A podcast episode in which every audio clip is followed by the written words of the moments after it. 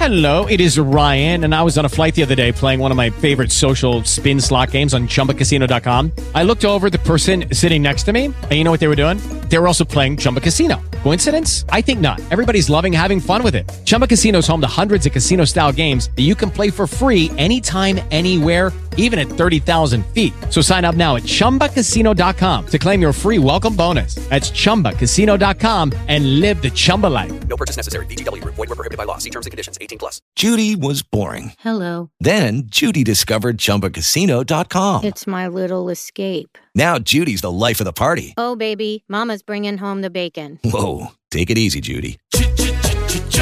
The Chumba life is for everybody. So go to ChumbaCasino.com and play over 100 casino-style games. Join today and play for free for your chance to redeem some serious prizes. ChumbaCasino.com. No purchase necessary. Void were prohibited by law. 18 plus terms and conditions apply. See website for details. Ciao a tutti e bentornati a Dove eravamo rimasti. Quest'oggi parliamo del Gran Premio di Baku, nella quale ha esordito il nuovo format della sprint e dopodiché introdurremo il prossimo GP di Miami che sarà già in questo fine settimana, in questo primo back-to-back della stagione. Ma dunque, dove eravamo rimasti? Eravamo rimasti alla solita eh, prestazione dominante della Red Bull, un'altra doppietta, quattro doppiette nelle prime quattro gare, non era mai accaduto nella storia della Formula 1. Eh, la Red Bull si porta a casa con Sergio Perez anche la prima sprint dell'anno in quello che è stato un format che commenteremo a fine, a fine puntata eh, che non ha fatto impazzire credo, credo nessuno, non, ci sono tante cose da, da, correggere in questa nuova versione della, della sprint. Red Bull quindi che, che domina, domina, le gare perché come ne, par- ne, parleremo dopo in realtà le due qualifiche sono state portate a casa dalla Ferrari di, di Charles Leclerc che almeno su giro secco sembra essere tornata in forma ma in gara come nelle altre uscite la RB19 è assolutamente imprendibile eh, Perez ha vinto facilmente la sprint del sabato senza dover nemmeno spingere troppo. Verstappen è arrivato terzo nonostante un, un enorme squarcio sulla fiancata che ha ehm, ottenuto dopo il contatto con, con Russell, che, diciamo, della quale si è parlato tutto, tutto, il weekend. E anche la domenica eh, la Red Bull è stata eh, dominante, hanno, la gara è stata solo fra i due piloti. E Perez è stato molto bravo perché ha avuto ritmo tutto il weekend, soprattutto sul passo gara. La domenica anche fortunato, una safety car l'ha, l'ha rimesso davanti a Verstappen, ma almeno all'inizio della gara sembrava anche averne di più del, dell'olandese. Il due volte campione del mondo che è parso molto nervoso nel corso di tutto il weekend, anche prima di, di scendere in pista. Eh, ha parlato più volte in, questi, in, queste settimane di un possibile ritiro anticipato se la Formula 1 dovesse continuare con, eh, diciamo, con eccessive novità. Ha fatto sapere di non gradire affatto il nuovo format della sprint, è stato molto duro con, con George Russell eh, per il contatto che hanno avuto i due e poi è vero che i piloti, anche quelli aggressivi, e Verstappen sappiamo che lo è stato particolarmente, quando hanno poi la vettura dominante, quando iniziano a vincere i mondiali diventano molto più intransigenti, è una metamorfosi che si è vista in tutti i grandi campioni, anche in Schumacher o in Hamilton stesso, però è un Verstappen che l'hanno detto anche in tv è parso a prescindere appunto da ciò che è successo in pista, nervoso tutto il weekend, una Red Bull in cui eh, si stanno per fare dei, dei cambiamenti cambiamenti in cui ci sono state le conferme, Helmut Marco è sulla via della, eh, della fine della sua carriera, ha compiuto 80 anni da poco, quindi probabilmente il programma piloti della Red Bull vedrà un nuovo, un nuovo capo a breve, alcuni parlano addirittura di Sebastian Vettel, mentre una notizia sicuramente positiva per i Tori è eh, il rinnovo di Adrian Newey, l'ingegnere più celebre del paddock che, che ha creato diciamo, questa eh, meraviglia di macchina, rimarrà eh, con la squadra anglo-austriaca per molto tempo, ma diciamo che la Red Bull ha, eh, ha la fortuna di avere problemi che, che, riguardano appunto chi dei due piloti andrà a vincere il mondiale, problemi che tutti vorrebbero avere e che vorrebbe avere anche la eh, Ferrari, la Ferrari che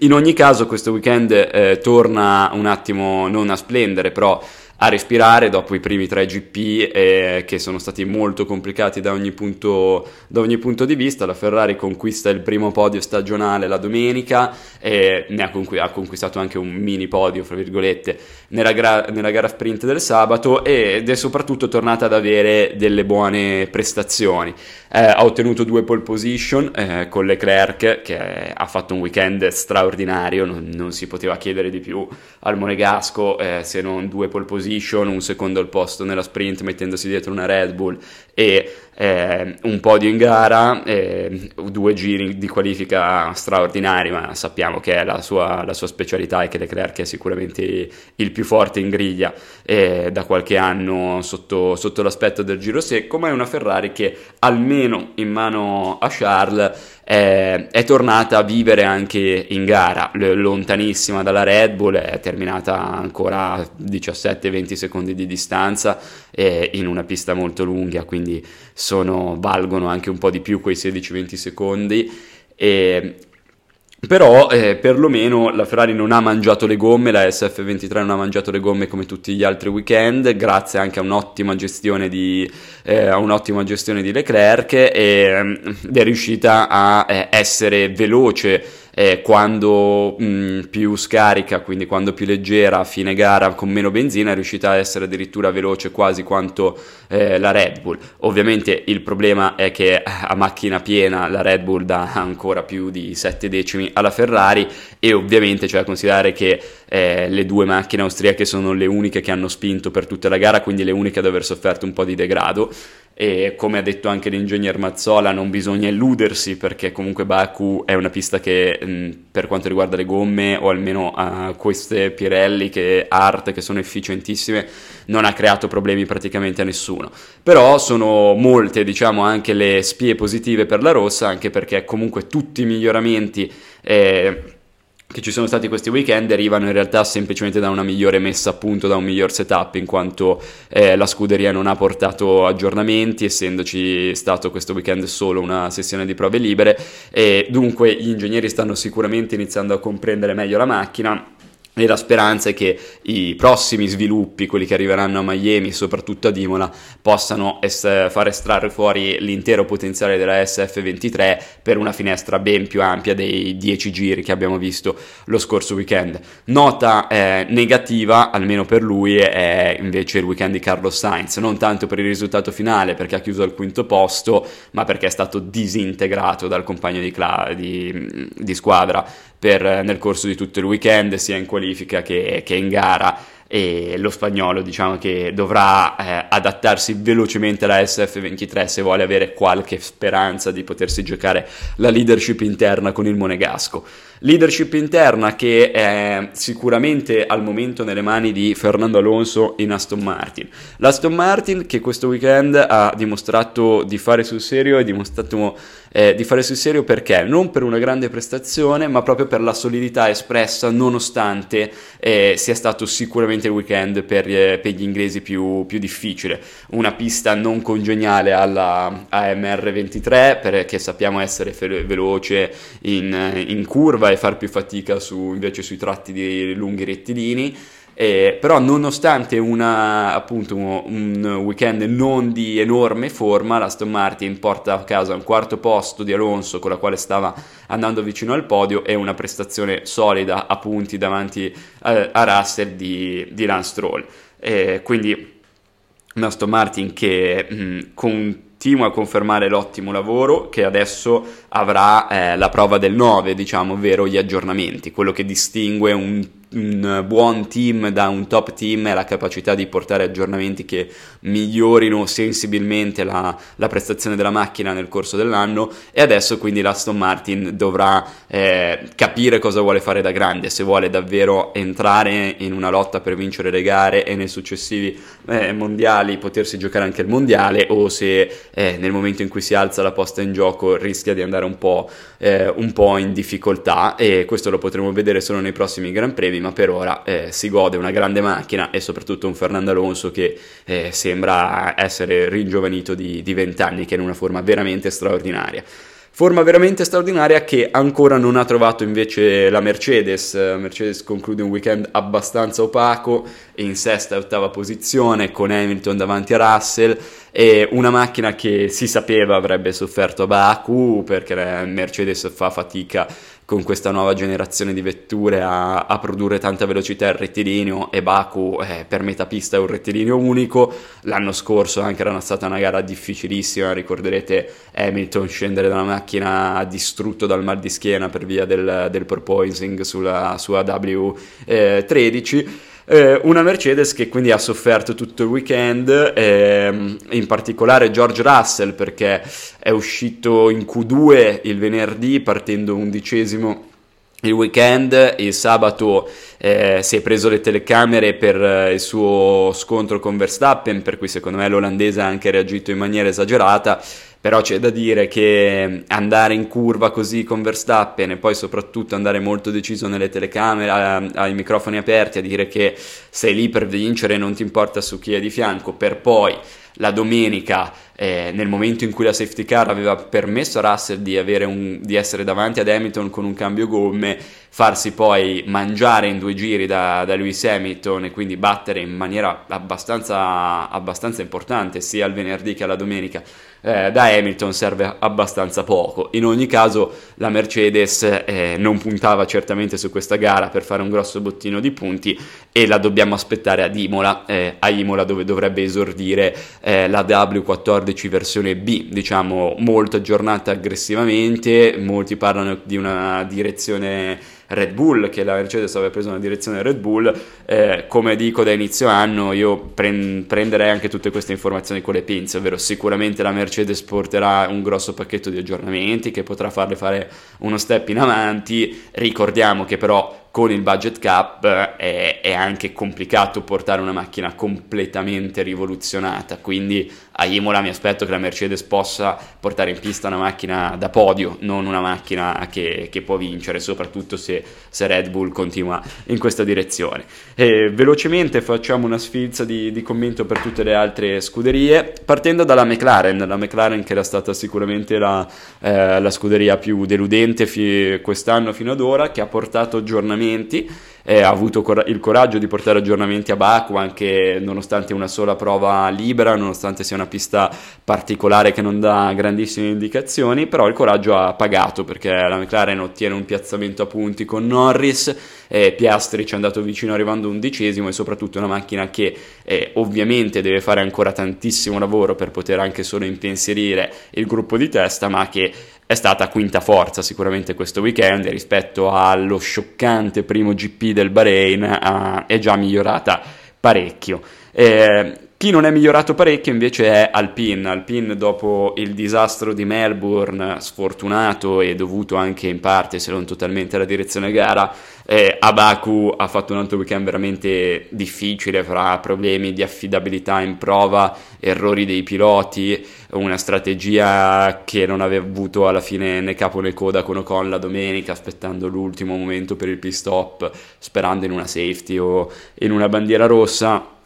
Alpine che l'anno scorso, eh, per quanto lontanissima dai primi, aveva chiuso quarta, adesso eh, sembra in grande difficoltà, eh, è nettamente, ma nettamente dietro alla, all'Aston Martin del suo ex pilota Fernando Alonso. E anche, questo, almeno questo weekend, è stata anche dietro alla, alla, McLaren che appunto aveva avuto tutte queste difficoltà in partenza. Quindi il team francese eh, deve assolutamente svoltare perché eh, le difficoltà eh, di quest'anno stanno portando per ora un'involuzione rispetto al processo di, di, crescita non velocissimo che però comunque c'era stato nel 2020 e nel 2021. Eh, il processo di crescita sicuramente, eh, ha invertito sicuramente la tendenza all'Alfa Tauri eh, dopo le stagioni incredibili con, con Pierre Gasly del 2020 appunto del 2021 eh, dove Gasly è riuscito a, addirittura a fare qualche podio addirittura a vincere una gara eh, l'Alfa Tauri è molto molto in difficoltà eh, o almeno è in difficoltà eh, enorme Nick De Vries, eh, il pilota olandese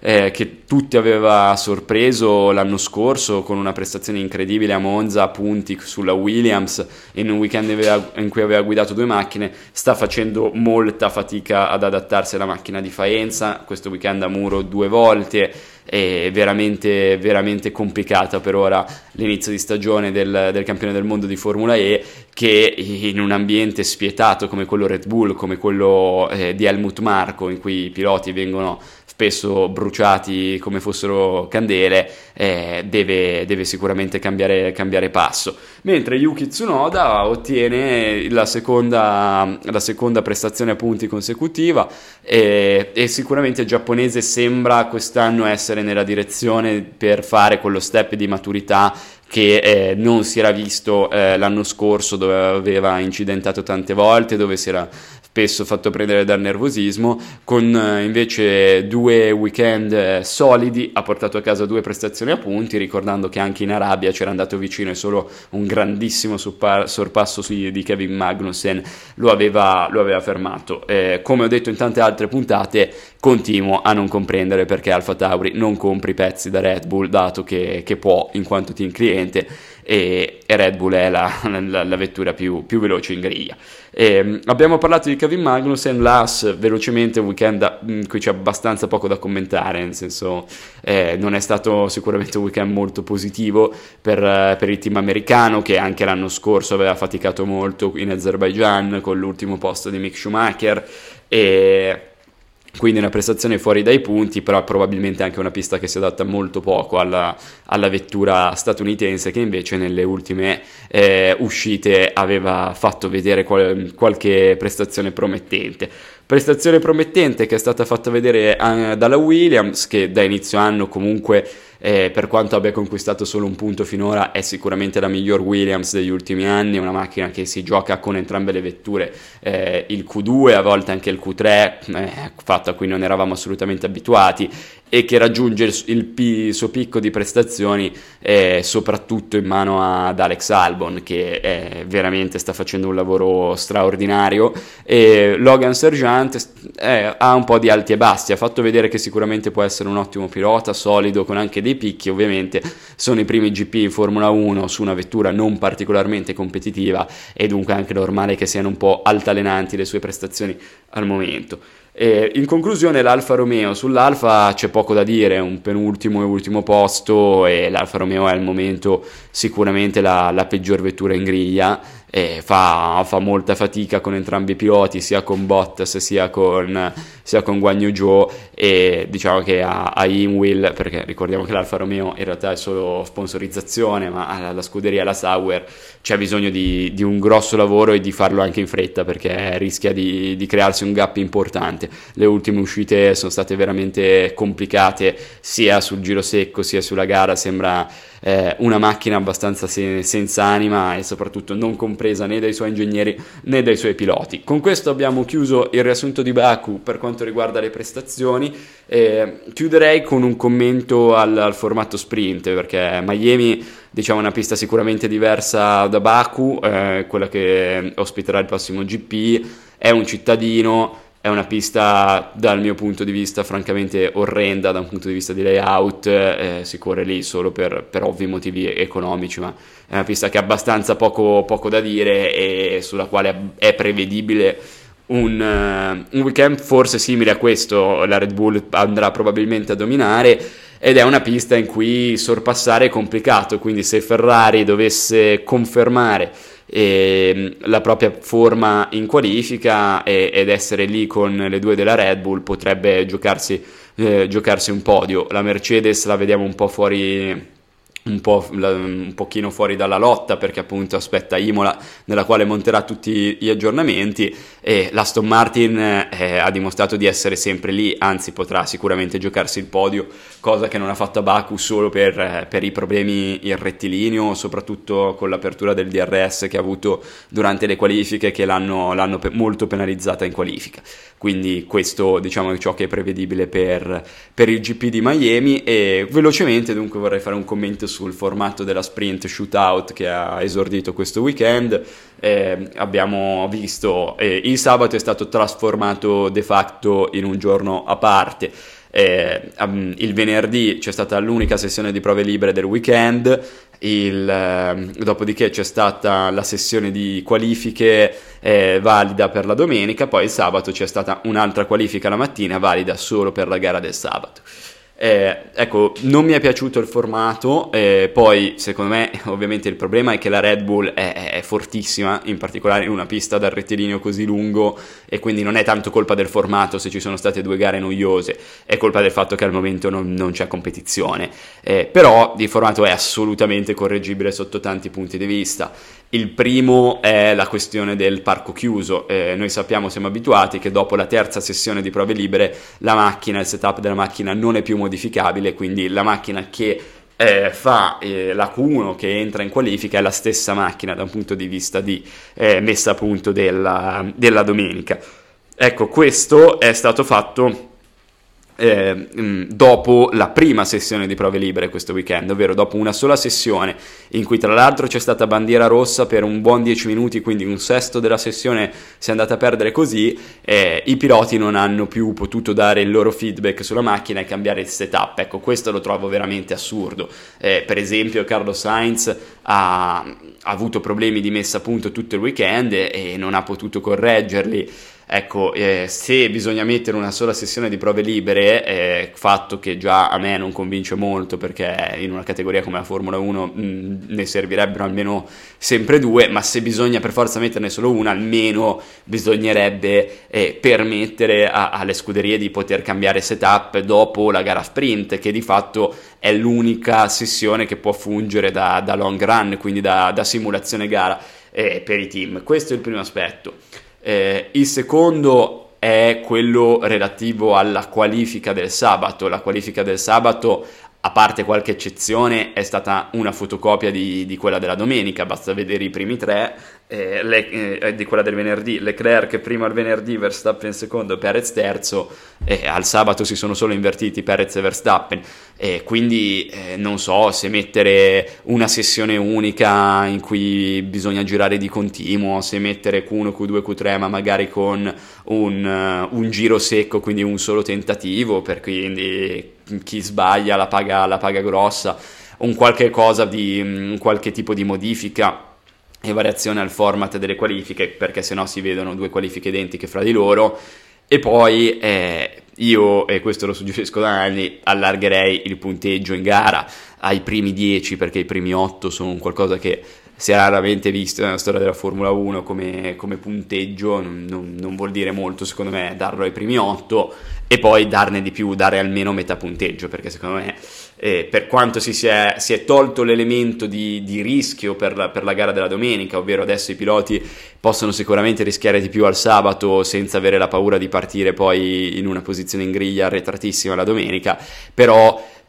per pochi punti, soprattutto quelli che portano alla settima, all'ottava, alla sesta posizione, secondo me un pilota non rischia di eh, compromettersi il, il, GP vero della domenica. Quindi ancora tante modifiche a questo nuovo format sprint eh, shootout sono, sono, necessarie, ma mi sembra anche che tutti i vari team principal fossero un po' sulla, sulla stessa linea d'onda e lunghezza d'onda. Quindi con questo chiudiamo la nostra puntata e ci sentiamo settimana prossima dove commenteremo il GP eh, di Miami e poi faremo anche delle introduzioni su, sul prossimo Gran Premio di Imola che sarà fondamentale appunto perché Ferrari e Mercedes porteranno aggiornamenti importanti che potrebbero dare una chiave di lettura definitiva alla stagione 2023 che per ora vede un dominio Red Bull. Quindi ci sentiamo settimana prossima, grazie mille per aver ascoltato anche oggi dove eravamo rimasti. Ciao a tutti! Tutti.